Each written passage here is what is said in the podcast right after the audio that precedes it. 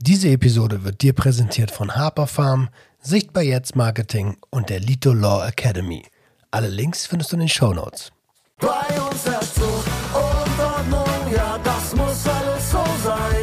Die Tabletten gibt es auf Rezept und das ist ganz, ganz teurer Wein. Ja,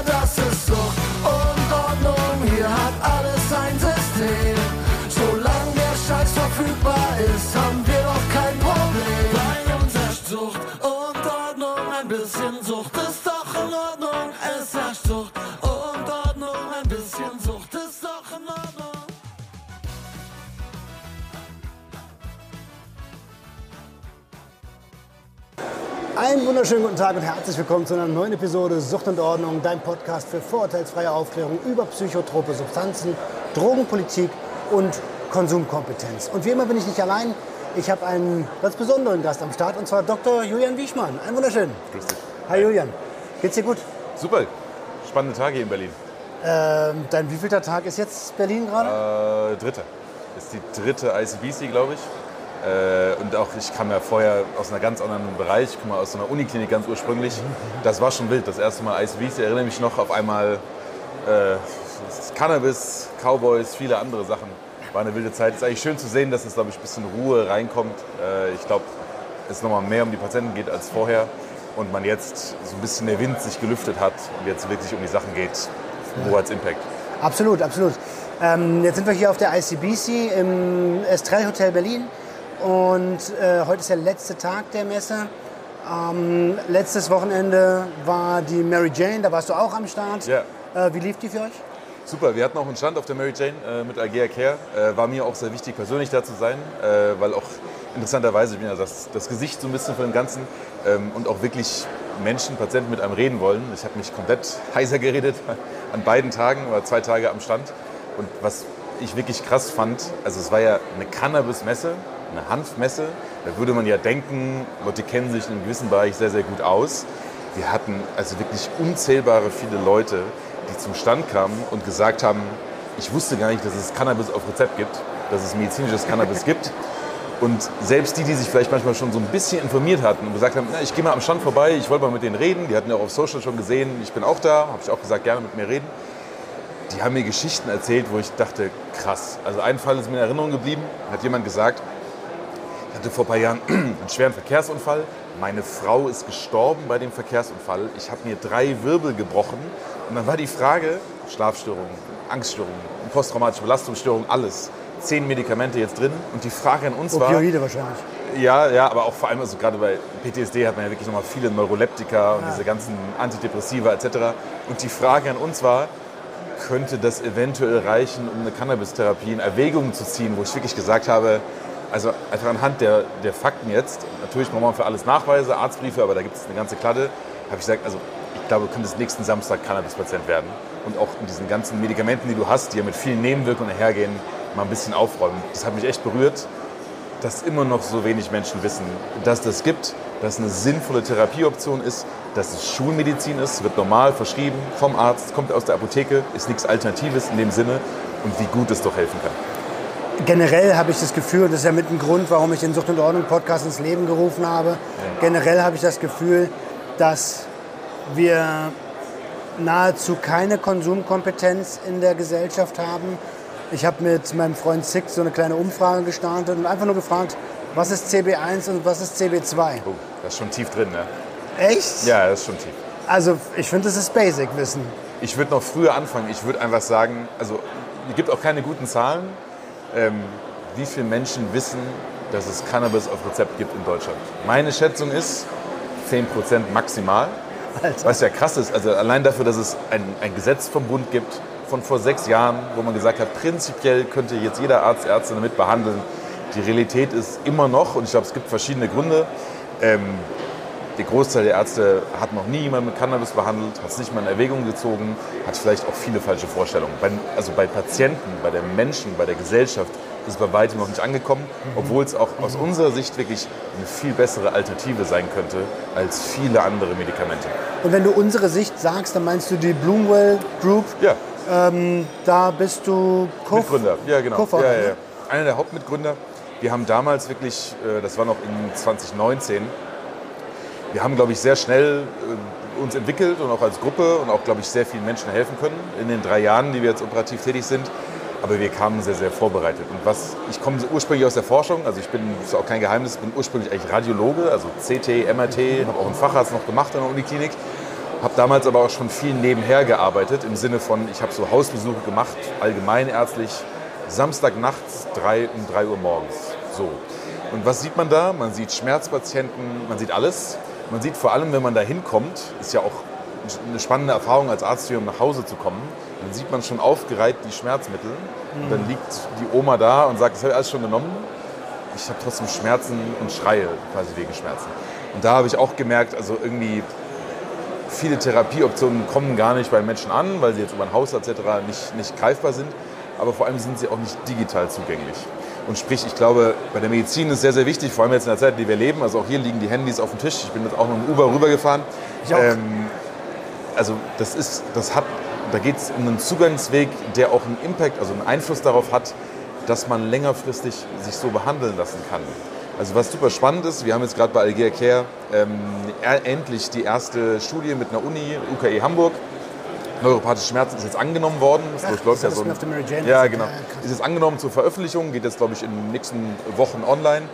Ähm, und auch da, jetzt habe ich so ein bisschen den Faden verloren, äh, muss ich offen sagen, aber auch da haben wir gesehen, es hat einen Impact, wenn man gut betreut ist drumherum. Also es geht nicht nur um das Medikament und die Wirkung, zum Beispiel jetzt auf Rezeptorenebene, sondern es geht um dieses ganze drumherum. Habe ich einen Ansprechpartner, sieben Tage die Woche? Habe ich Ärzte, die wirklich mehr über Cannabis wissen als ich?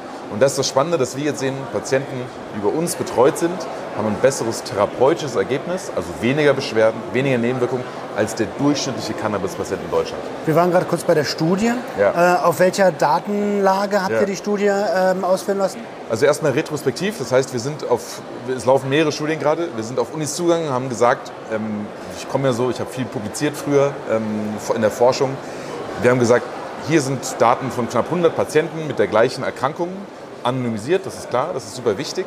Ähm, aber wir haben diese Daten quasi einfach so rübergegeben. Wir haben auch nichts bezahlt etc., sondern wir haben gesagt, bitte unabhängige Ergebnisse. Ihr seid die Forscher, zieht eure Schlüsse. Und es doch spannend, dass ähm, jetzt vom UKI Hamburg, eine sehr große etablierte Uniklinik, ähm, deren Ergebnisse, die wir, glaube ich, alle hier kennen, aber dennoch wichtig, dass sie in der, in der Forschungsarbeit online gehen, wo man eben gesehen hat, neuropathische Schmerzen, also Schmerzen von den Nerven, kann verschiedene Ursachen haben, unter Cannabis ähm, und vor allem erfahrener Betreuung von erfahrenen Cannabisärzten ein sehr gutes und auch dauerhaftes Therapieansprechen und so ein bisschen als Nebeneffekt, was wir auch aus Cannabis kennen, Schlafstörungen. Direktes Therapieansprechen dauerhaft und das ist das Krasse an Cannabis eigentlich. Es gibt halt nicht nur eins, aber wenn man ein Medikament jetzt als Pharmafirma machen würde, was diese Eigenschaften hätte, das wäre der Nummer eins Blockbuster. Geht aber nicht, ist nicht patentierbar, 140 verschiedene Sorten und das zeigt so ein Also bisschen das Blüten Dilemma. jedenfalls. Ja, genau, genau. Also auch, auch die Patienten sind zum absoluten Großteil auf Blüten, hat verschiedene Gründe, aber ich glaube aus einer medizinischen Sicht ist halt sehr gut steuerbar auch. Au- Lass uns auf die Konsumform und auf die Applikation vielleicht noch ein bisschen später kommen. Ähm, und jetzt ist die Studie, die läuft jetzt gerade noch? Oder? Äh, Die ist abgeschlossen, ist jetzt auch, äh, die, man, immer wenn man eine Studie macht, durchläuft die ja so einen wiss- wissenschaftlichen Peer Review, sagt man das, also wo externe Experten sagen, ist das eine gute Studie oder nicht. Das ist alles abgeschlossen, wird jetzt veröffentlicht und wir haben mehrere andere, ähm, die gerade in diesem Prozess sind. Also wir haben das Ganze auch zum Beispiel für Depressionen, wo ja viele Psychiater, ich komme selber aus einer Psychiater-Psychotherapeuten-Familie, da hat man eher Angst vor Cannabis, weil man kennt es aus der Suchtmedizin. Dann nimmt man eher Psychedelika. Ja, Da hat man auch Angst vor. ja, man hat, also man hat eher eigentlich Angst, sobald man von der Leitlinie ab, ab, Ah ja, okay. abweicht quasi. Weil man kennt halt als Psychiater wirklich eher Menschen mit wirklich einer Cannabis-Suchtstörung. Mhm. Und das ist auch wieder das Dilemma. Viele Daten, die auch die Politik sich anschaut, kommen aus einer Suchtmedizin, nicht aus einer medizinischen Behandlung mit Cannabis. Und die Sucht, also das Krankheitsbild Sucht ist ja auch eins, was noch gar nicht zu Ende gedacht ist. Ja. Ähm, Da wird es noch einige Änderungen geben. Ich bin ja froh, dass wir mittlerweile schon auf dem Disorder-Begriff sind, dass es Mhm. die Substanzgebrauchsstörung ist oder die Konsumstörung und eben nicht mehr dieser 54er-Begriff, äh, also 1954, ähm, Sucht. Und das fand ich, also ich finde es halt, das hat halt diesen Stempel. Und klar, dann hast du halt die Leitlinientherapie und die sieht halt oft so aus, dass es Opioide, äh, also obwohl für äh, für Suchtpatienten ja gar nicht. Ähm, da gibt es vielleicht Antidepressiva, SSRIs. Ja. Ich glaube, das Problem ist so ein bisschen, also ich, ich bin immer ein Fan von Sachen sehr simpel sich anzuschauen und auch einfach verständlich zu machen. Um das mal aus so einer Arztsicht zu erklären. Also im Medizinstudium lernt man über Cannabis nichts. Habe ich auch nichts gehört. Ich habe einmal ganz kurz in Biochemie von einem Endokannabinoid-System gehört. Da haben auch alle gelacht im Raum. So. Und, äh, danach ist das Thema nie wieder aufgetaucht. So muss man vorstellen, sich vorstellen, wie auch Ärzte quasi, was ist deren Background.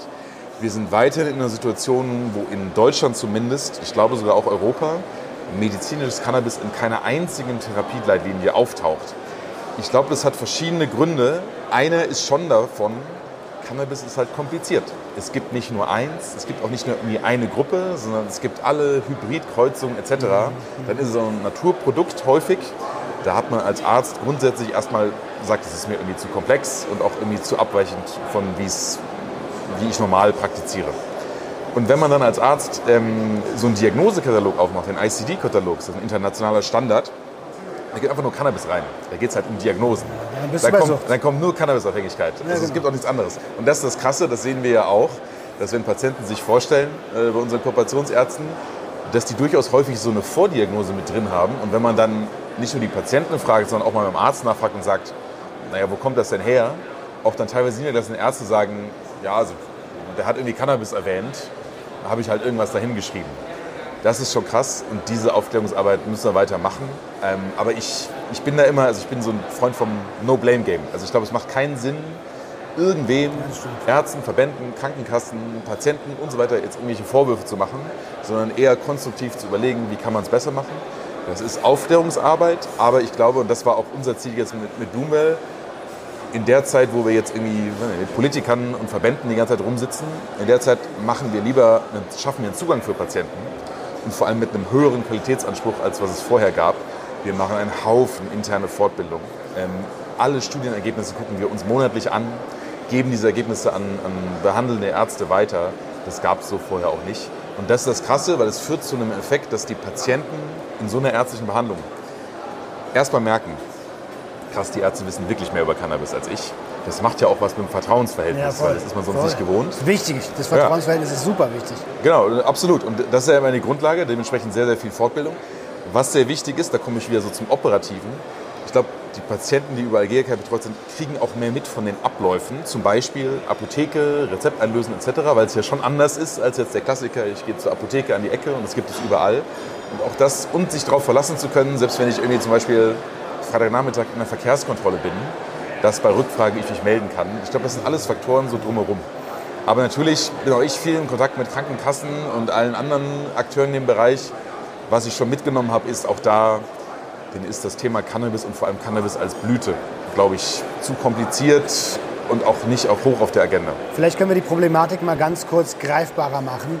Also, welchen, überlegt euch mal einfach selber, welchen Hausarzt erreicht ihr am Freitagabend 18 Uhr? Gar keinen. Und jetzt kommt eine kleine Besonderheit mit rein, weil du jetzt schon ein paar Mal Agea Care gedroppt hast. Und ähm, ähm, bevor wir zu Agea Care kommen, äh, was gehört denn noch zur Bloomwell Group? Ja, also es ist auch kein Geheimnis als öffentlich. Also was wir jetzt noch auch wieder aus dieser Not der Patientenversorgung heraus aufgebaut haben, ist Grüne Brise, ist eine Apothekenplattform, weil wir gesehen haben, dass ich glaube, für einen Teil der Patienten geht dieses Modell zu sagen, ich bin noch irgendwie in der Telegram-Gruppe und ich weiß da irgendwie ein Passwort da. Nur unser Blick ist immer, wie erreicht es wirklich die Gesellschaft? Weil das würde uns, glaube ich, allen am meisten helfen, wenn das Thema Cannabis sehr viele Menschen, damit rede ich wirklich von Millionen, Ja. erreicht in Deutschland und ihnen auch die Ängste nimmt davor. Weil die Situation haben wir immer noch. Das heißt, ähm, müssen wir gar nicht so ins Detail gehen, aber Apothekenplattformen, wo man wirklich auf einen Blick mehrere Apotheken sieht. Und das Wichtigste für uns war dabei, wie verkürzen wir die Zeit zwischen, ich habe irgendwie eine Videosprechstunde und ich habe mein Medikament in der Hand. Weil das sehen wir immer noch in Deutschland, egal wo man ist, Dauert. Ne? also Tage, manchmal länger. Und das Schöne ist jetzt, das klappt noch nicht ganz bundesweit, aber wir haben jetzt halt die ersten Patienten, weil man sehr tief in diese Prozesse reingeht, auch den Apotheken sehr viel Infos gibt und sagt, guck mal, ihr müsst es so machen, damit es schneller geht, so mit Patienten kommunizieren.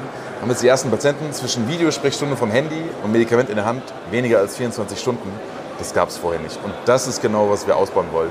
Ähm, weil am Ende, das darf man wirklich nicht unterschätzen, auch gerade auf so einer Messe hier, glaube ich, Ich glaube, für viele Menschen ist eine Cannabis-Behandlung noch eher abschreckend, weil sie entweder vom Thema oder weil sie denken, das ist mir viel zu aufwendig, da muss ich mich darum kümmern und so weiter.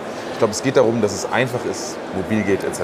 Ich versuche seit letzten Dezember Patient zu werden. Jetzt haben wir es, jetzt bin ich in den finalen Zügen endlich. Krass. Aber wir sind im Juni und, ja. ähm, und ich weiß, dass ich, dass ich auf jeden Fall immer mehrere Tage warten werden muss. Hm. Und also wenn ich out of stock bin, 14 Tage vorher muss ich alles in die Regel, Wege Ja, leiten. Geht nicht. Äh, eigentlich geht das nicht, genau. Nee, weil was passiert, wenn mal ein Notfall ist? Ja. Wenn man mal was verliert, gerade als ADHSler und sowas. Ne? Das geht ganz, ganz schnell. Ähm, jetzt hast du schon gesagt, Videosprechstunde. Äh, und jetzt kommen wir eigentlich zu Algea Care.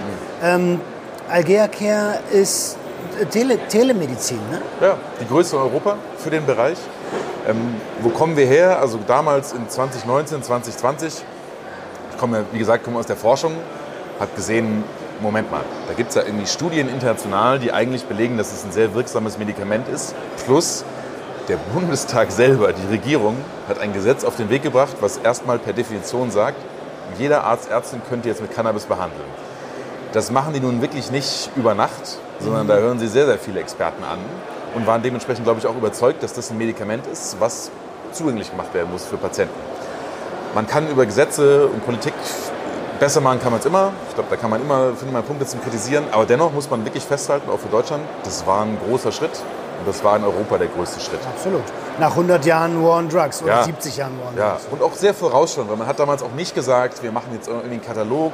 Für manche Erkrankungen ja, für manche nein. Man hat wirklich, glaube ich, ist sehr offen damit umgegangen, hat gesagt, wir schränken das erstmal nicht ein.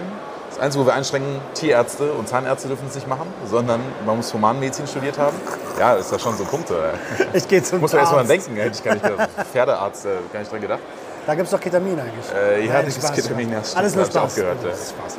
Ähm, ja, und dann, als wir uns mit dem Thema beschäftigt haben und auch so ein bisschen einfach da so reingestolpert, muss ich schon sagen, ähm, habe ich gedacht, das ist ja krass. Also gibt es ja hier ein Gesetz, was eigentlich sehr, sehr breit gefasst ist und auch ganz klar sagt, wir wollen, dass Ärzte mit Cannabis behandeln. Wir wollen, dass mehr Patienten mit Cannabis behandelt werden. Die Realität war aber, es gibt keinerlei Ärzte. Die wenigen Ärzte, die sich in dem Bereich, glaube ich, aktiv sind, haben häufig ein sehr begrenztes Fachwissen, weil sie auch immer nur ihre eigenen Fälle anschauen und gar nicht rauszoomen können und zum Beispiel mal schauen, na, wie ist das denn, wenn ich 500 Patienten behandle und irgendwie gemeinsam, also datenbasiert, da komme ich ja her, so aus so einer Uniklinik ursprünglich. Äh, ja, und dann haben wir diesen Zugang schaffen wollen und von Anfang an war unser persönlicher Anspruch, das muss viel besser sein als jetzt beim niedergelassenen Arzt um die Ecke oder auch im Krankenhaus. Und es ist eine Mischung aus, ich glaube, Kompetenz, aber vor allem auch Service. Und das kann man sich vorstellen, das ist ein Riesenaufwand. Also ich kann offen sagen, bei Algerica zu arbeiten, ist, glaube ich, kein einfacher Job. Da erwarten wir viel von den Teams, weil die Patienten auch viel von einem erwarten. Aber was sehr, sehr schön ist, selbst wenn es manchmal hitzig ist und irgendwie in der Apotheke hakt es irgendwo, das kommt jetzt zu uns auch zurück, man ist so nah am Patienten dran und kriegt auch die Dankbarkeit vom Patienten zu spüren. Das ist, glaube ich, was einen wirklich täglich motiviert. Lass uns noch mal ganz kurz für alle, die noch nicht wissen, was Telemedizin ist. Ja. Ne? Ähm, wenn ich den Begriff höre oder als ich ihn das erste Mal gehört habe, habe ich irgendwie an äh, Tele 5 gedacht, wo so ein Typ mit einem rose, äh, roten Buzzer sitzt Ja. und, ähm, ja, und ich dann halt anrufen muss. Ja. Das ist es aber ganz und gar nicht. Nee. Ne? Es geht ja eigentlich darum, also jetzt mal so ein bisschen, wie ist der gesetzliche Rahmen? Äh, was braucht man, um Cannabis-Patient zu werden in Deutschland? Jetzt mal die Kurzzusammenfassung. Man braucht eine chronische Erkrankung. Das gibt es auch keinen, das zeigt so ein bisschen das Gesetz, gibt es keinen ganz definierten Rahmen. Man sagt üblicherweise, wenn sie länger als sechs Monate geht, dann ist sie chronifiziert. Heißt also, das kann von, ich habe das seit einem Jahr bis hin zu, ich habe das seit Jahrzehnten reichen. Man braucht eine chronische schwere Erkrankung. Das ist der erste Punkt primär. Das zeigt ja auch schon, man muss mit dem Patienten sprechen. Da kann man sich jetzt nicht nur immer auf irgendwelche Unterlagen verlassen, sondern man muss sich jeden Fall einzeln anschauen, was ein großer Aufwand ist. Man muss fragen, hat das einen, einen Einfluss auf Privatleben, Berufsleben? Wie ist man eingeschränkt? Es gibt ja ganz verschiedene, also ein ADHS-Patient hat andere Einschränkungen als jetzt, ich sag mal, ein Krebspatient oder ein Schmerzpatient. Absolut. Ja. Der zweite ähm, Punkt ist vor allem, dass diese Behandlung, dass, dass diese Erkrankung schon anbehandelt sein muss. Es gibt diesen Begriff des Austherapierten. Auch der ist nicht genau definiert. Da gibt es einen Unterschied zwischen, was eine Krankenkasse sagt zu austherapiert und was man ärztlich sagt. Ganz klar muss man sagen, Cannabis ist absolut kein Medikament der ersten, zweiten Wahl.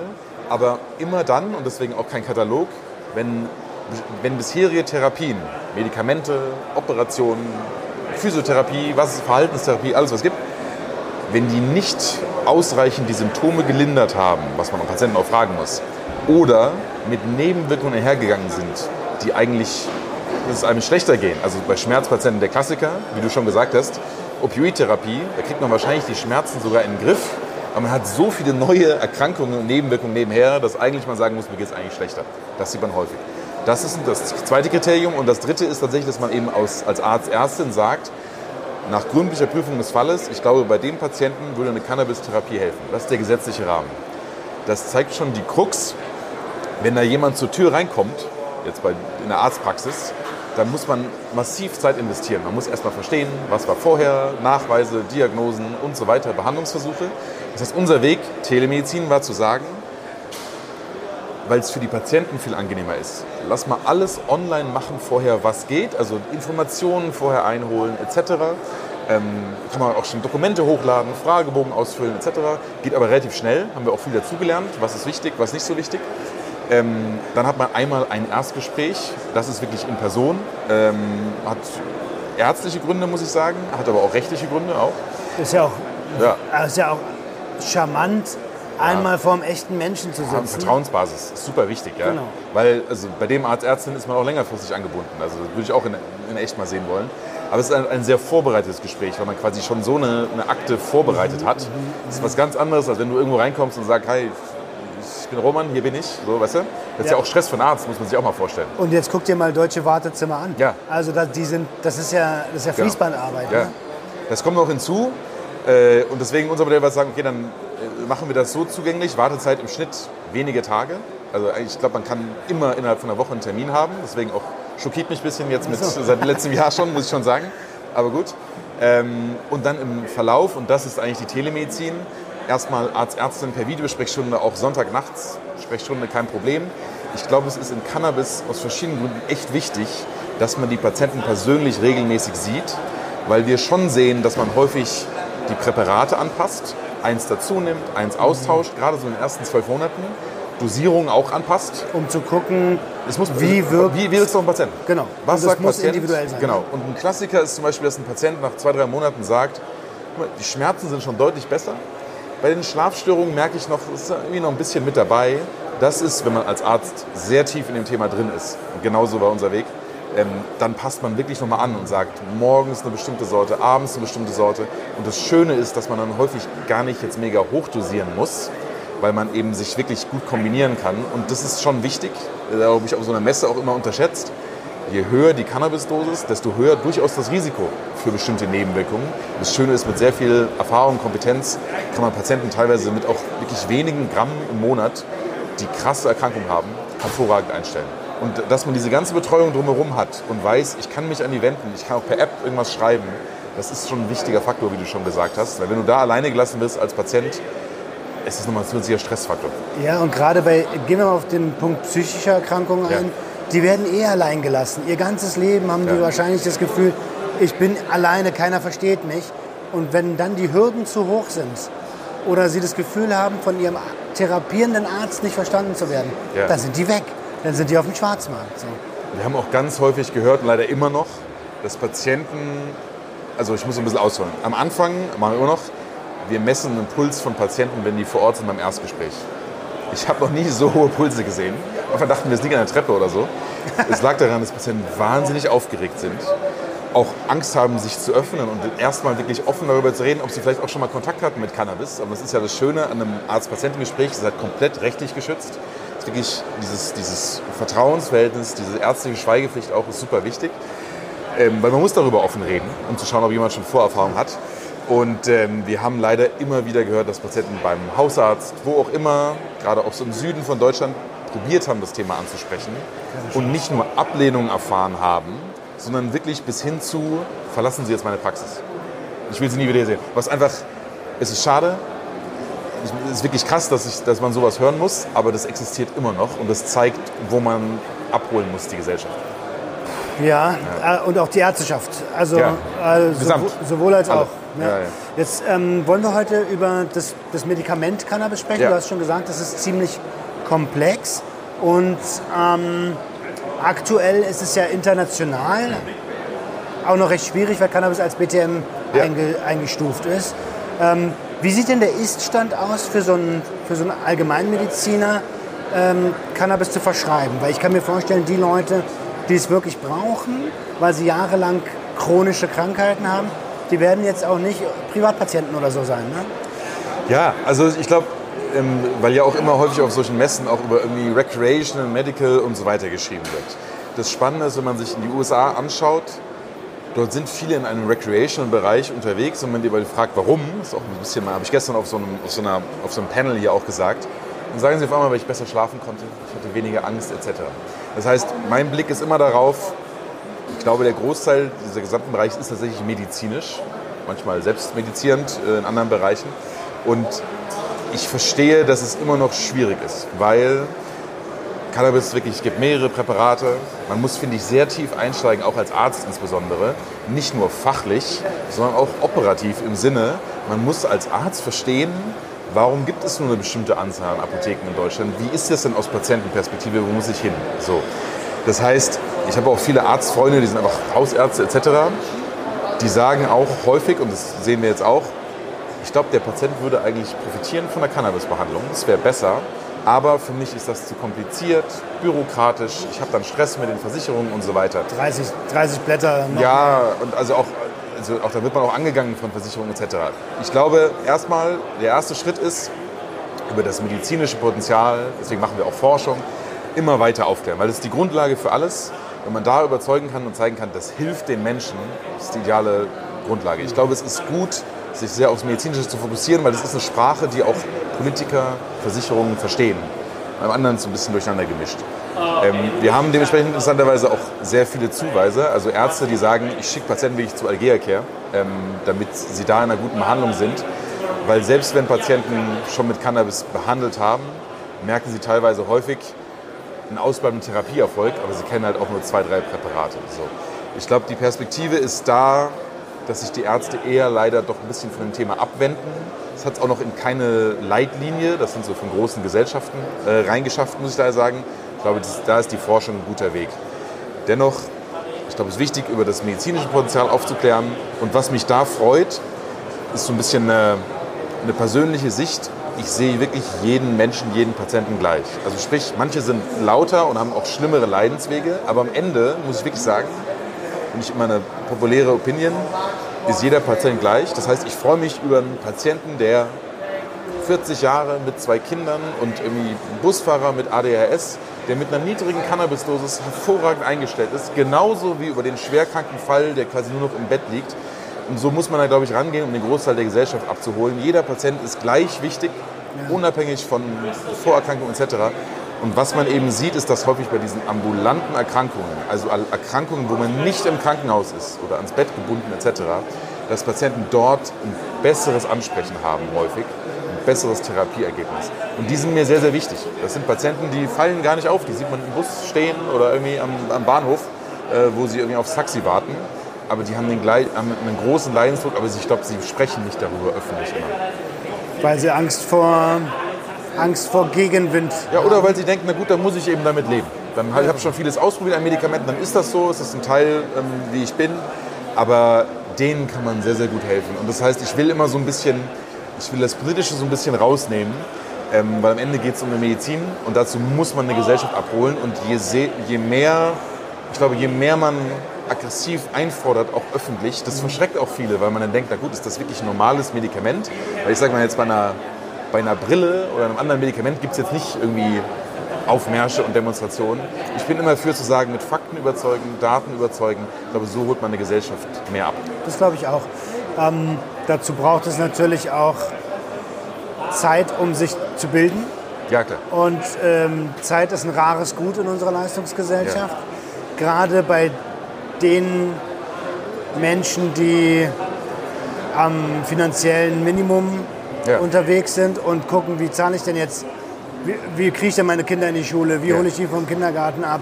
Die sind die ganze Zeit, äh, der Sympathikus ballert die ganze Zeit Ja. Und klar. Parasympathikus kann nicht mehr gegensteuern. Und dann haben wir halt einen, einen also Dopam, Dopaminüberschuss ohne Ende, die Rezeptoren sind leer. Und das ist, glaube ich, mit ein Grund, warum es zu diesen, naja, immer häufiger auftretenden Alltagserkrankungen kommt. Aber es ist ja auch egal. Fakten müssen trotzdem geschaffen werden. Und auch die verdienen natürlich eine Behandlung. Absolut. ich ich glaube, da haben wir so ein bisschen, um auch da vielleicht mit ein paar falschen Vorstellungen aufzuklären.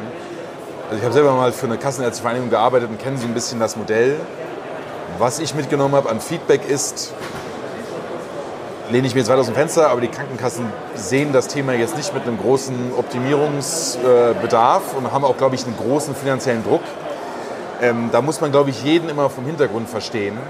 Ähm, ich glaube, dass das Modell der Kostenübernahme, so wie es in Deutschland ist, immer noch aus Kostendruck sehr kompliziert ist. Dagegen kann man protestieren, das finde ich auch gut. Was mich aber gleichzeitig freut, ist, dass die Kosten jetzt auch in Apotheken, in spezialisierten Apotheken immer weiter runtergegangen sind. Also das ist auch, kann man ja offen sagen. Also es gibt jetzt Apotheken, immer mehr, spezialisierte, auch mit denen, mit denen wir ja auch ähm, wirklich zusammenarbeiten und gucken, wie kann der Patientenversorgung besser sein. Da kostet halt jetzt eine Blüte im Schnitt 10 Euro pro Gramm oder auch weniger. Das heißt absolut Schwarzmarktpreis Das kannst du, angepasst. kannst du vielleicht besser beurteilen als Also- ich, aber was mir gesagt wird, äh, das scheint schon auf dem Niveau zu sein. Und das äh, ist super. Das finde ich ja super Smart. wichtig. Ja, also ich, ich, ich habe selber ich, nicht die Exposure, muss ich ja so sagen. Ähm, auch da, um vielleicht mal aufzuholen, ich bin auch kein Cannabis-Patient etc. Ich bin wirklich so ein bisschen langweiliger Arzt, muss ich offen sagen. Mich kann mit Grüntee immer abholen, das ist mein Ding so. Ähm, aber was, glaube ich, da sehr gut ist, ich glaube, es ist wichtig, anstatt jetzt alles auf eine Karte zu setzen, so ein bisschen zu sagen, na gut, wir wollen dieses Thema insgesamt gesellschaftlich voranbringen. Da braucht es ganz verschiedene Leute mit auch verschiedenen Strategien. Ähm, man muss mit Krankenkassen reden, man muss protestieren etc. Nur unser Blick war zu sagen, dann lass lieber in der Zeit, wo wir jetzt jahrelang vielleicht dann da irgendwie rumdiskutieren, am Ende kommt nichts bei raus, ist meine Befürchtung. Ich bin auch in keiner Partei und nichts, ich habe da wirklich keine Agenda. Da schaffen wir lieber was, was wirklich tausenden Menschen Zugang ermöglicht und ihnen wirklich hilft. So. Und am Ende hat es vielleicht hinten raus den größeren Einfluss gehabt. So.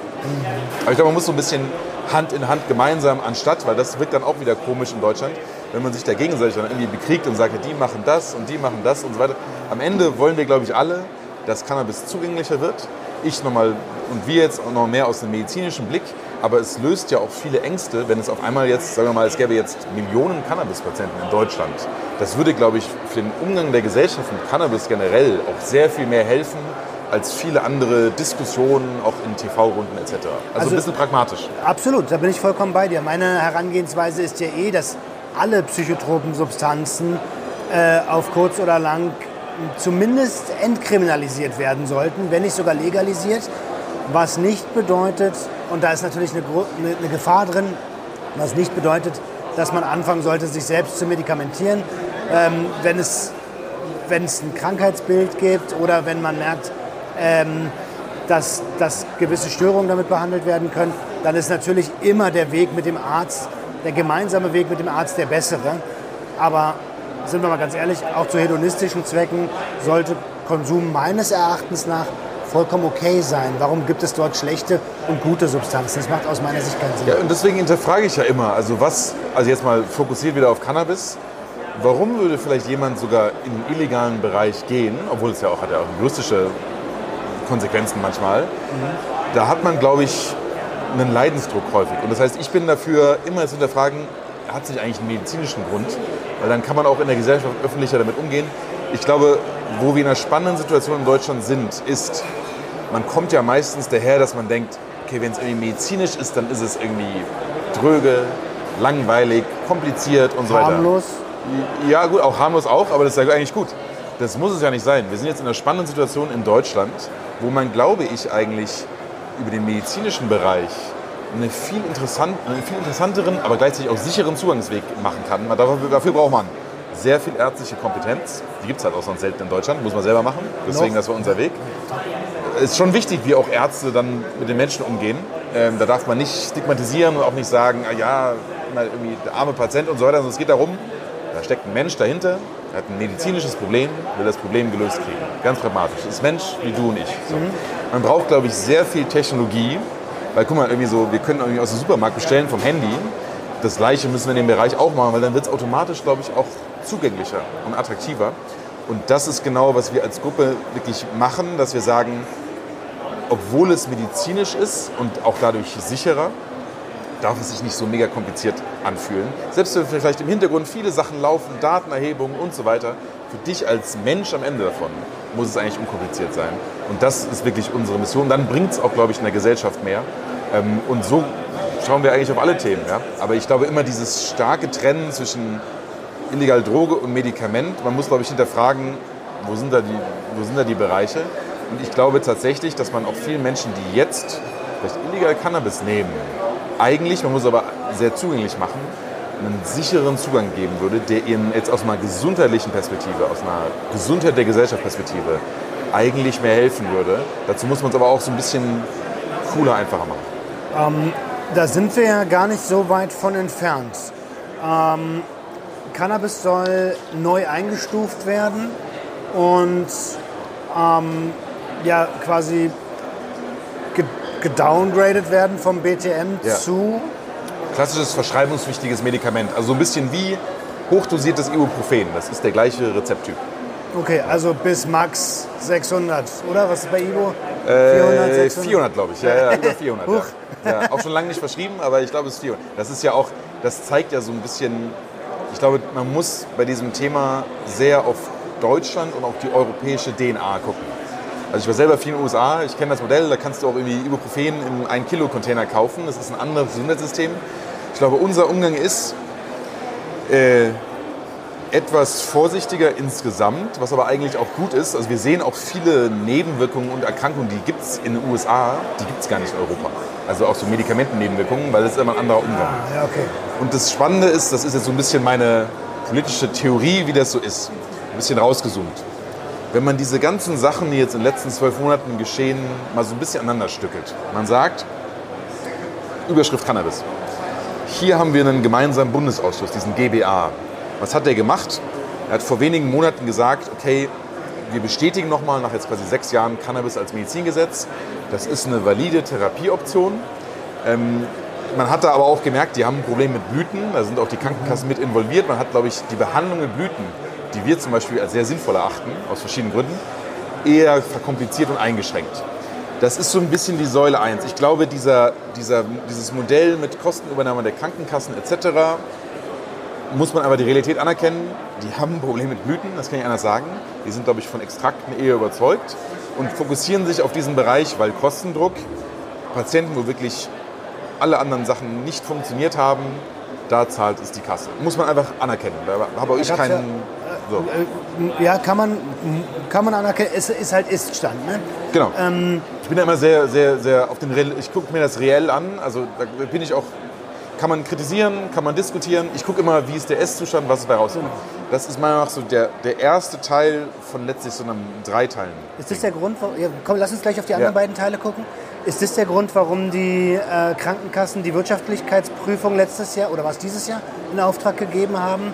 Ja, bei Cannabis? da läuft gerade einiges. Ähm, was auch läuft, ist, dass Krankenkassen teilweise auch niedergelassenen Ärzten ähm, mit auch Kostenübernahmen sagen, auch Briefe schreiben, habe ich mitgekriegt. Ähm, ich glaube, da muss man auch verstehen, die Kassen haben kein Geld. Warum, aus welchen Gründen, das ist ein anderes Thema, aber ich, ich glaube, es ist sehr wichtig, immer die, die Motivation hinter einer Entscheidung zu verstehen. Mhm. Ich glaube, aus Krankenkassensicht hat man große Angst, dass eine Kostenübernahme zu Riesenkosten führt, die niemand decken kann. Und das kann ich auch in gewisser Weise ein bisschen nachvollziehen, weil es gibt diese Fälle, das hat jetzt mit uns nichts zu tun, sondern ich, ich kenne Fälle aus Deutschland, da gibt es auch so eine, so eine Studie, da gab es halt Patienten, die haben auf Krankenkassenkosten 6, 7, 800 Gramm im Monat verschrieben gekriegt. Und das zahlt die Sozialgemeinschaft. Ja, ja, das ist, glaube ich, der Rekord.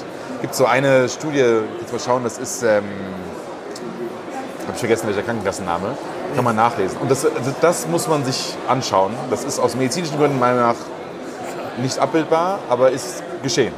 Muss man realistisch sein. Teil das mal durch 30 oder? Ja, ja Alter, genau. Fuck. Ja, ja, genau. Und das heißt, da muss man, glaube ich, die Krankenkasse verstehen. Ohne, ich habe jetzt, ich arbeite für keine Krankenkassen, habe da gar kein, gar kein Bein drin, aber muss man offen drüber reden. Mhm.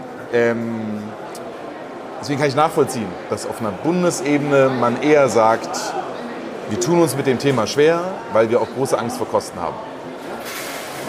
Wenn man jetzt auf das andere Spektrum guckt, was gerade politisch geschieht, das ist so Teil 3 von 3, Cannabis-Clubs. Ja. Weil eine Regierung sagt, warum? Unter dieser Prämisse ist ja auch sehr, sehr wichtig, wer macht das? Das ist ein Bundesministerium der Gesundheit. Nicht der Wirtschaft, nicht der, keine Ahnung, juristisch oder so, sondern Gesundheit.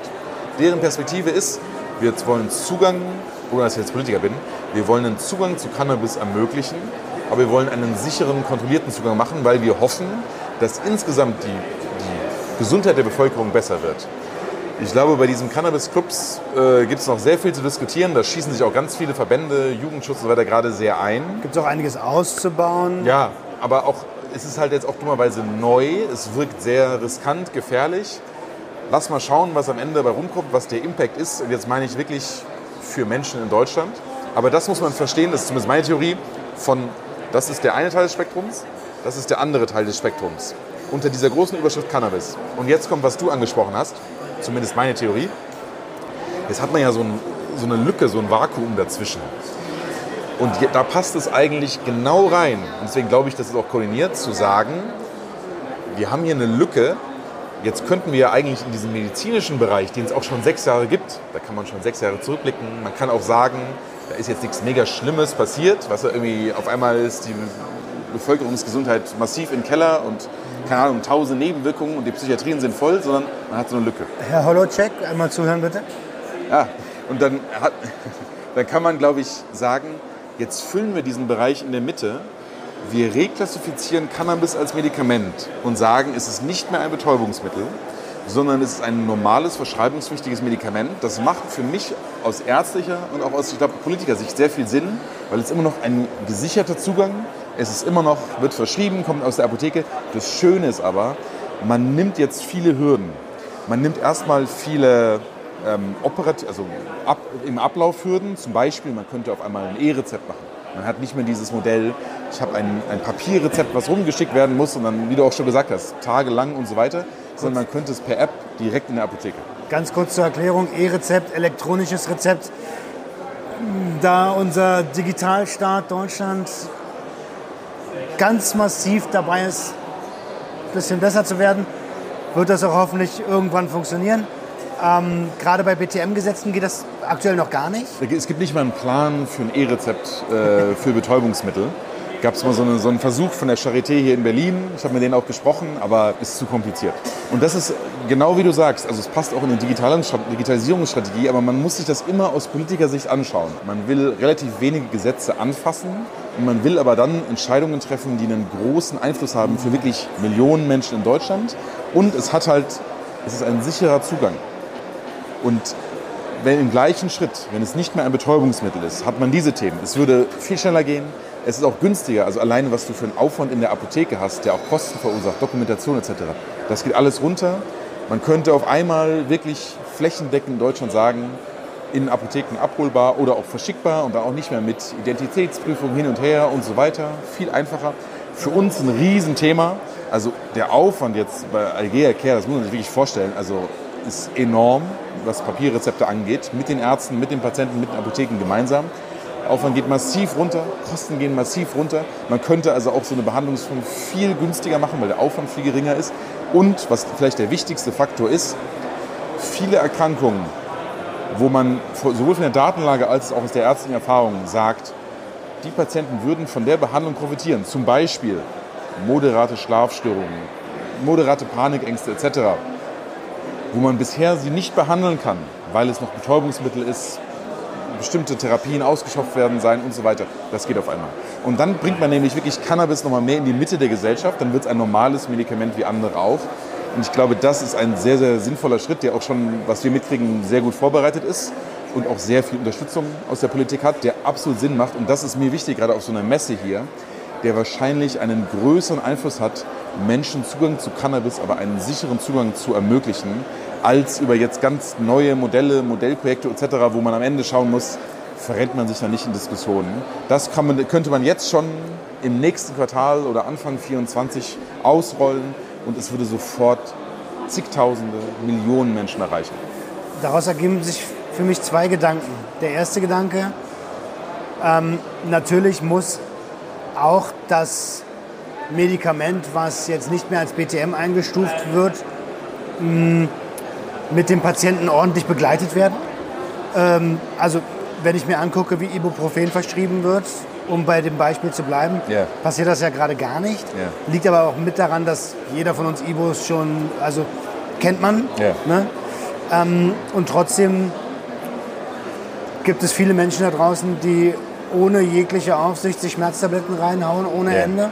Ähm, das heißt, Aufklärung darf da nicht außer Acht gelassen werden. Und der zweite Gedanke, der sich ergibt, ist, ähm, was passiert denn dann mit diesem Recreational-Markt, der ja irgendwie in den Startlöchern steht oder nicht? Der wäre dann, also ergo, er wäre abgehangen, oder? Ja, also ich bin jetzt auch nicht so ganz an der Tagespolitik immer dran. Ich glaube, auch da ist die gleiche gute Frage. Warum will man einen Recreational-Markt? Wer geht in so einen Markt rein? Und was wir in den USA halt gesehen haben, oder auch Nordamerika, ist, da sind halt viele, die sich eigentlich dann selber behandeln, weil der Eindruck auch ist, das ist irgendwie einfacher. Ich kann halt da hingehen, dann kaufe ich irgendwie was und dann nehme ich es mit und ich habe da irgendwie so. Das könnte man ja eigentlich in dem medizinischen Markt sicherer und interessanterweise auch, auch, auch also digitaler, attraktiver machen. Also auch meine Erwartungshaltung bei allen Dienstleistungen in Deutschland ist, ich will das eigentlich irgendwie vom Handy machen, ich will das irgendwie digital machen und nicht irgendwo hin müssen und so weiter. Und das ist eigentlich die 2023. Chance. Und das Schöne ist auch, jetzt mal für alle Schritte weiter, Jahre und so weiter, mal gucken, welche Regierung und so weiter. Man würde natürlich aus dem jetzt sofort auch Daten generieren, die einem viel Sicherheit geben später. Weil auch jetzt, egal was man jetzt politisch vorhat, man muss ja nach vier Jahren dann wieder so ein bisschen Resümee ziehen und sagen, na, was ist passiert? Was hat sich mit der Gesamtbevölkerung, haben wir jetzt irgendwelche Riesenkatastrophen gehabt? Man würde eigentlich einen sehr sicheren Zugang schaffen und hätte eigentlich so als nächsten Schritt Cannabis nochmal mehr entstigmatisiert, einfacher zugänglich gemacht, aber in einer sicheren Umgebung ähm, und hätte, könnte darauf aufbauen und sagen, vielleicht überdenken wir den Umgang mit Cannabis insgesamt noch mal größer. Aber ich bin genau bei dir. Ich glaube, der große Effekt wird vor allem sein, es wird viel einfacher sein, Zugang zu Cannabis mit medizinischen Gründen zu kriegen.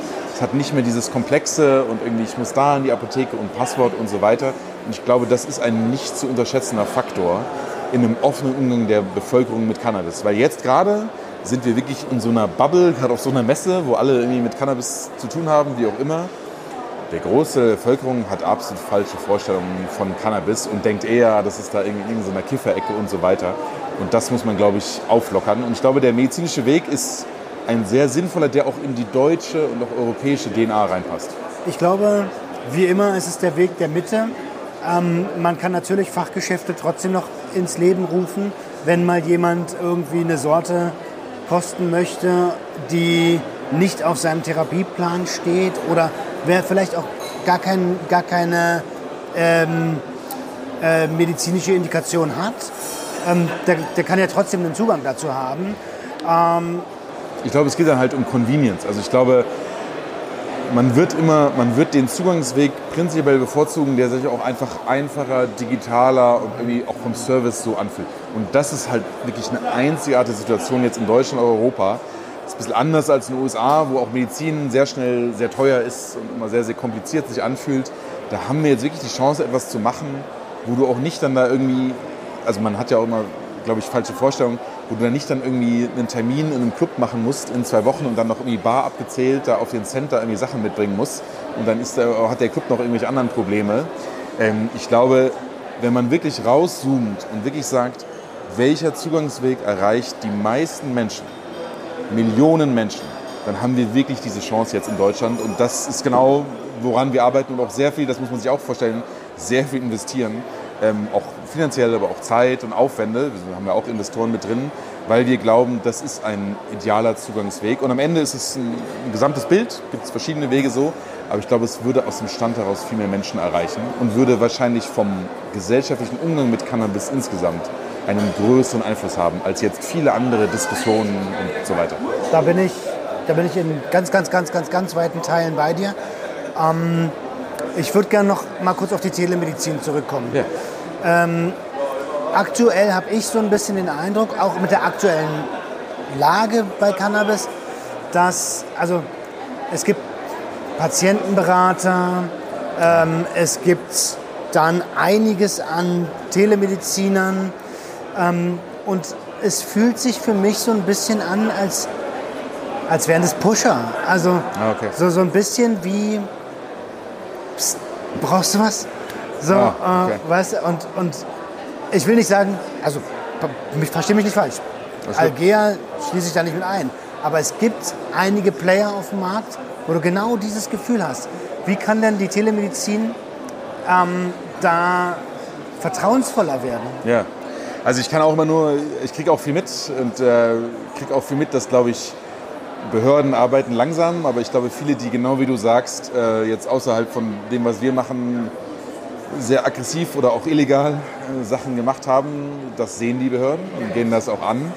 Ähm, wir haben ja vom Start weg wirklich auch immer einen sehr offenen Austausch mit Behörden gemacht, weil sie auch nicht immer verstanden haben, was sie genau tun. Und ich glaube, das war wirklich uns, wir wussten, das wird groß, das wird viele Menschen erreichen, das wird aber ähm, auch viele Missverständnisse verursachen. Das heißt, uns, uns war klar, wir müssen einen viel höheren Qualitätsstandard äh, gemeinsam mit den kombinierenden Ärzten haben als jeder niedergelassene Arzt. Also was du in so einer Einzelpraxis irgendwo machst, da bist du wirklich, glaube ich, so ein bisschen der eigene Herr äh, im Haus. Das geht nicht, das macht bei uns keinen Sinn. Ähm, ich glaube erstmal, also auch warum Telemedizin? Das macht natürlich auch viel zugänglicher für Menschen. Also macht der große Auch im Unterschied. ländlichen Raum zum Beispiel. Ja, und das ist auch wirklich der Großteil der Patienten. Ne? Also es sind jetzt nicht immer in Großstädten. Ich glaube, es ist ähm, so ein logistisches Thema. Muss ich da immer irgendwo hin und dann auch Wartezimmer und so weiter? Oder richtet sich das eigentlich ein bisschen mehr nach mir? Ich kann auch irgendwie Sonntagnacht um 22 Uhr eine Sprechstunde machen. Das ist ja, was wir möglich gemacht haben. Ähm, ich glaube, es ist aber auch, wenn man Patienten wirklich ernst nimmt und wirklich sagt, das sind Menschen mit ganz verschiedenen Problemen. Die sind ja primär erstmal Mensch, aber die sind sich bewusst, Angststörungen und so weiter. Die sind jetzt nicht immer, man darf die nicht mehr nur als Patient sehen, sondern als Mensch mit medizinischen Problemen. Dann hat, glaube ich, die Telemedizin ein großes Potenzial, weil es ist stressfreier, es ist nicht so aufregend, da ist der Puls niedriger, um das wie vorher zu sagen. Das heißt, wir haben das gemacht, weil wir geglaubt haben, es ist besser für Patienten. Es ist auch ähm, einfacher abbildbar im Sinne von Terminplanung und so weiter. Ne? Macht einen großen Unterschied. Habe ich auch gerade Und gedacht. Gerade für Gewerbetreibende. ja, und es ist natürlich auch kosteneffizienter. Ne? Also es ist schon das Thema der Kosten und da muss man wirklich sagen, da haben wir enorme Kosten. Also auch was wir für wie viele Mitarbeiter, Sachen drumherum, Anwälte, dies und das, das kostet alles wahnsinnig viel Geld. Ähm, da muss man wirklich da sagen, wir sehen das sehr langfristig. Wir glauben, dass das hinten raus ähm, sehr gut funktioniert, aber es ist erstmal ein Investment Case. Aber natürlich äh, sind die Kosten niedriger, ähm, langfristig gesehen. Das ist so eine Mischkalkulation, wenn man sagt, okay, man muss da jetzt nicht immer einen Raum bereitstellen etc. Muss medizinisch sinnvoll sein. Bei manchen Patienten, die muss man dennoch immer regelmäßig vor Ort sehen, aber der Großteil, den kann man, glaube ich, telemedizinisch abbilden. Ähm, ich glaube, es sind mehrere Faktoren, wie du sagst. Also erstmal muss man, das sind wir in einer sehr glücklichen Situation, dass wir wirklich uns ganz genau anschauen, mit welchen Ärzten in Deutschland wollen wir da zusammenarbeiten. Ähm, da geht es nämlich nicht nur um Fachwissen, wo man sowieso erstmal jeden nochmal abholen muss und einfach auf ein Wissensniveau bringen muss. Das gab es vorher gar nicht in Deutschland.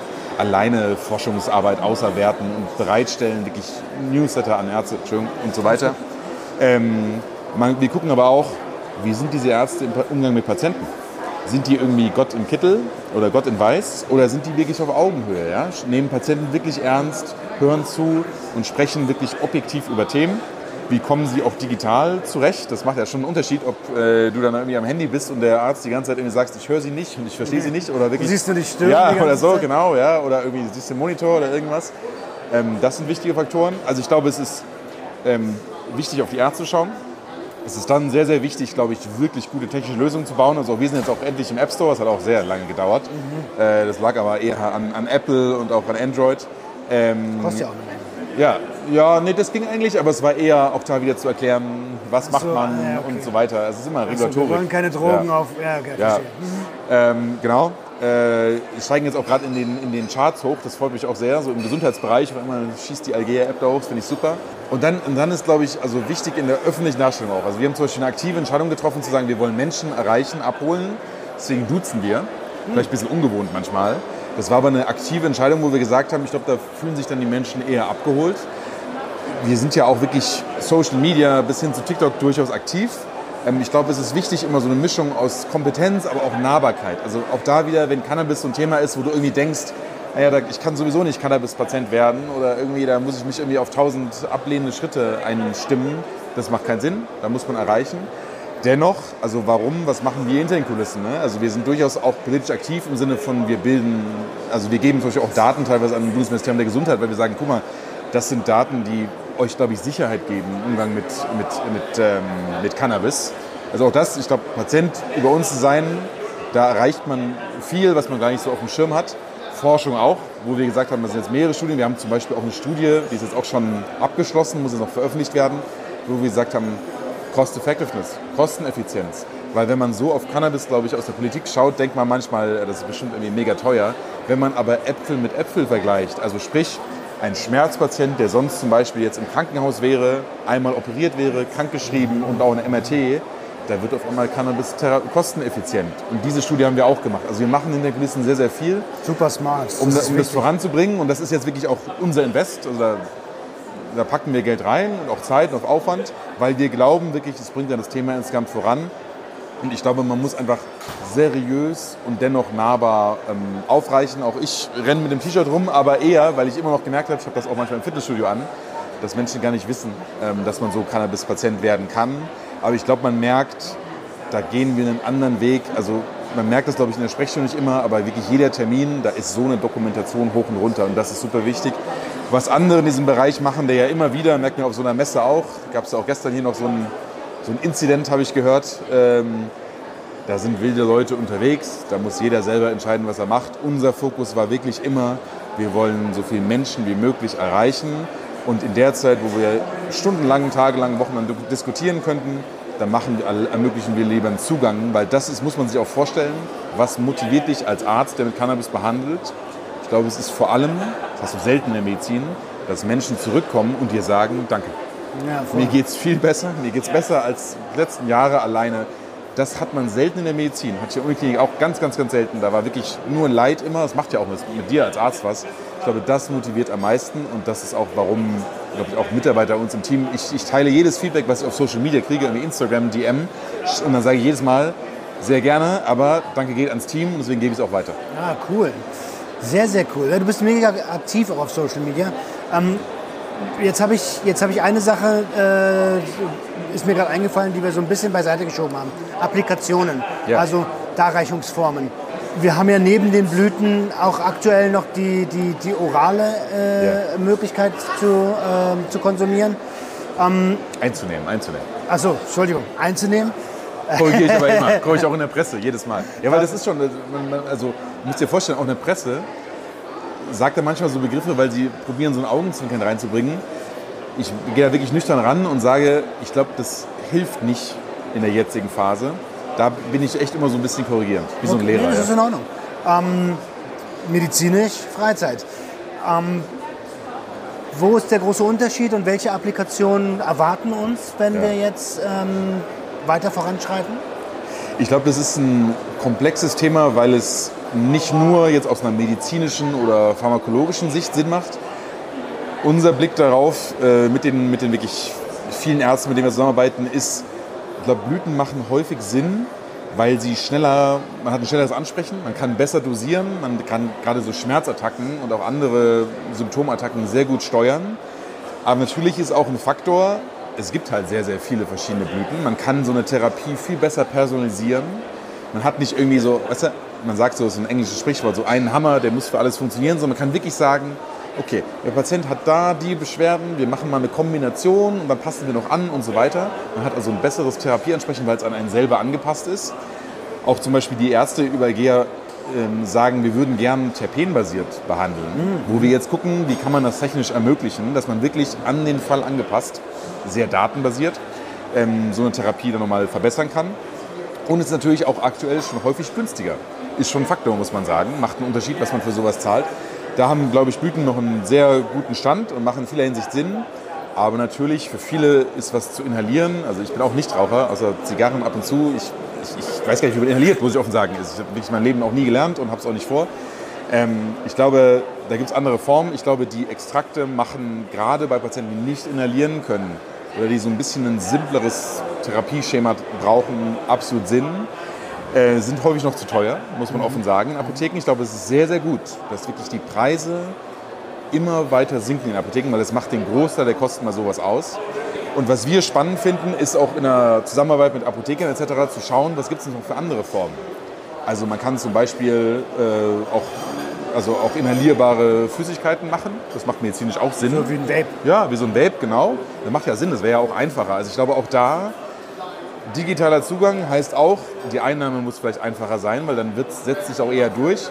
Was ich persönlich, das sind wir jetzt aber nicht super spannend finde, ist auch wirklich andere Sachen. Also bis hin zu irgendwelchen Strips, die du dann Ja, unter die Zunge legst etc.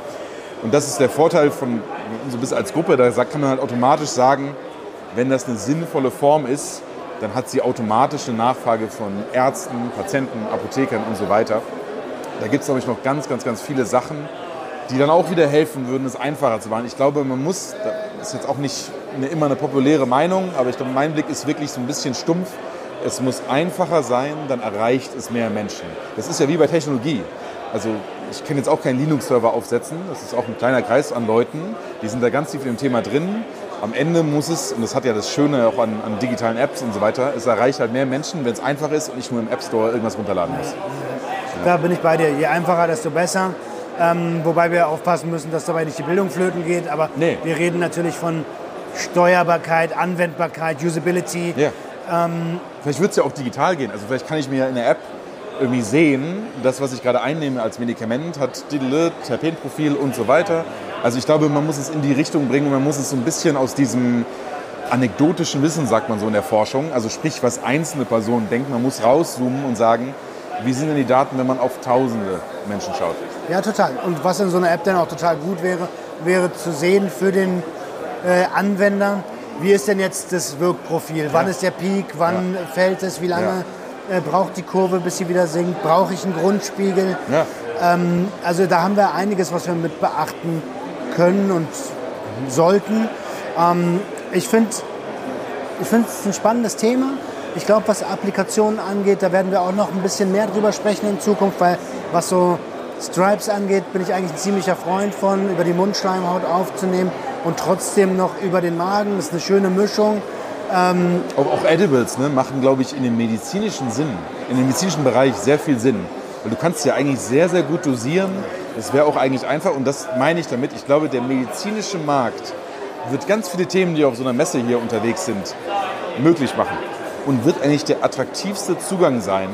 Und ich glaube, diese Schwelle, dann Patient zu werden, wird eigentlich sinken und ist aber gut. Das ist gut für die Gesellschaft, das ist gut für die Volksgesundheit, weil das ist schon krass, genau wie du auch gesagt hast.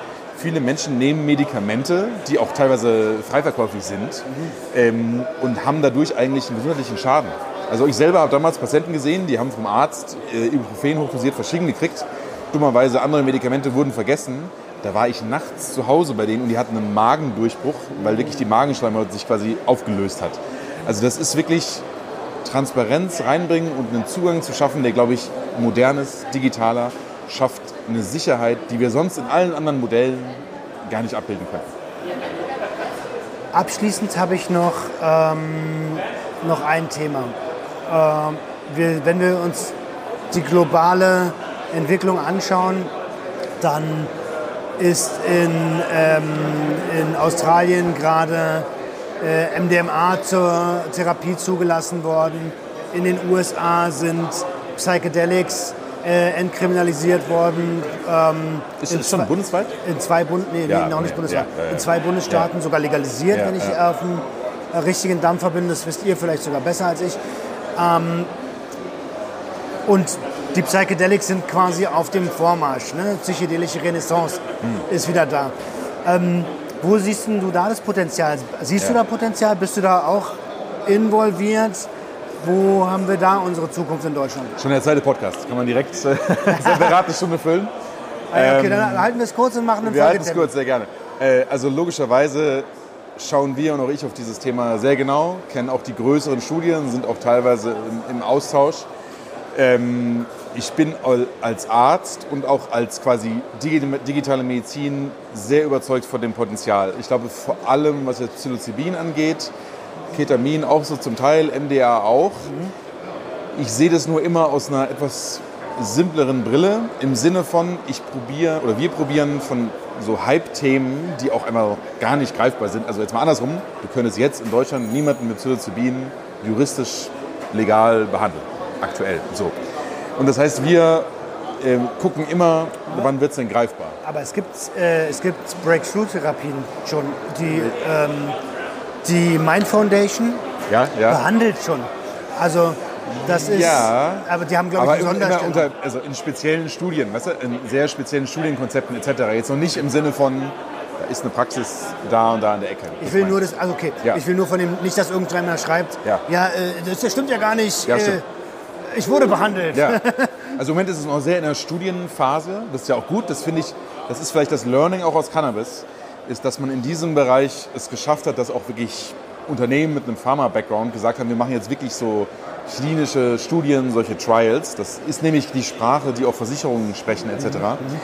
Ich bin von dem medizinischen Potenzial sehr überzeugt. Ich glaube, es ist ich würde sehr ungern mich jetzt irgendwie verzetteln, weil ich glaube, wir können in der gleichen Zeit, also wir müssen erstmal Cannabis, das muss Millionen Menschen erreichen und da haben wir jetzt auch dieses Momentum, dass wir da hinkommen. Das andere ist, glaube ich, noch eigentlich sehr, sehr weit weg und ich bin dann auch eher so, was mal lieber pragmatisch, Sachen, die jetzt wirklich viele Menschen erreichen, als so sehr hypothetische vielleicht in ein paar Jahren, so, aber klar haben wir es im Blick. Was für mich, und das vielleicht so ein bisschen der Schlusssatz, schon sehr spannend und gleichzeitig so ein bisschen abschreckend war, war sowohl im Austausch jetzt mit, mit, ähm, mit auch Studienleitern, die in dem Bereich unterwegs sind, was wir in diesem Psychedelika-Medizin-Bereich sehen, und das ist anders als Cannabis, ist, es hat einen riesen Einfluss, ob du dieses ganze Drumherum, also sprich die Begleitung während einer Session und so weiter, weil du hast ja diesen, du hast diesen neuroplastischen Effekt. Was bedeutet das?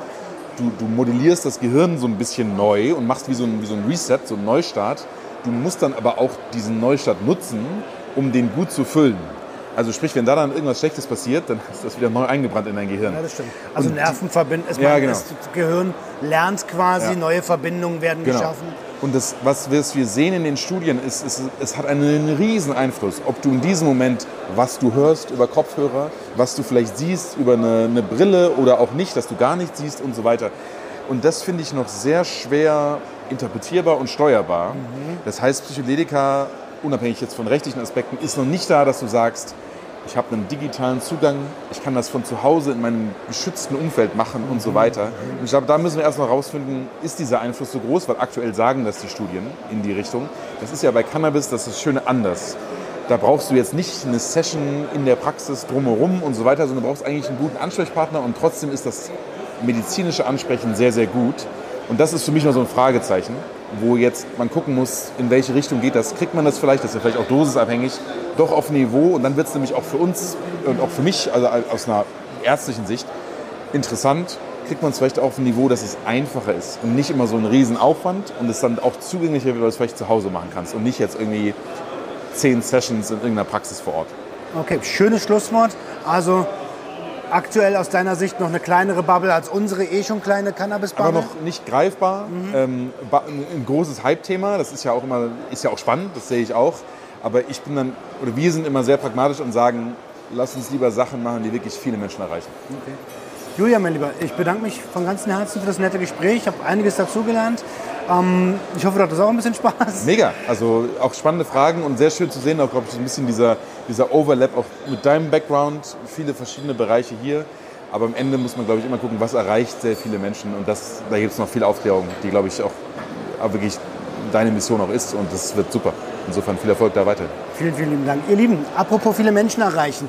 Wenn ihr das bis hierhin geschaut habt, dann teilt doch bitte einfach mal diese Episode mit den Leuten, wo ihr denkt, ey, das war so spannend, ihr müsst euch das unbedingt angucken. Vielleicht hast du das Potenzial dazu, Patient zu werden. Und da gibt es eine Möglichkeit, sich zu informieren und das Ganze auch sicher anzugehen.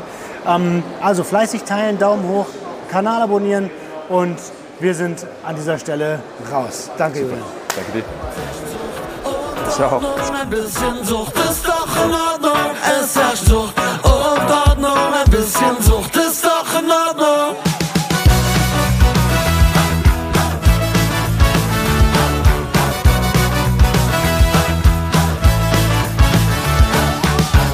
Alles unter Kontrolle.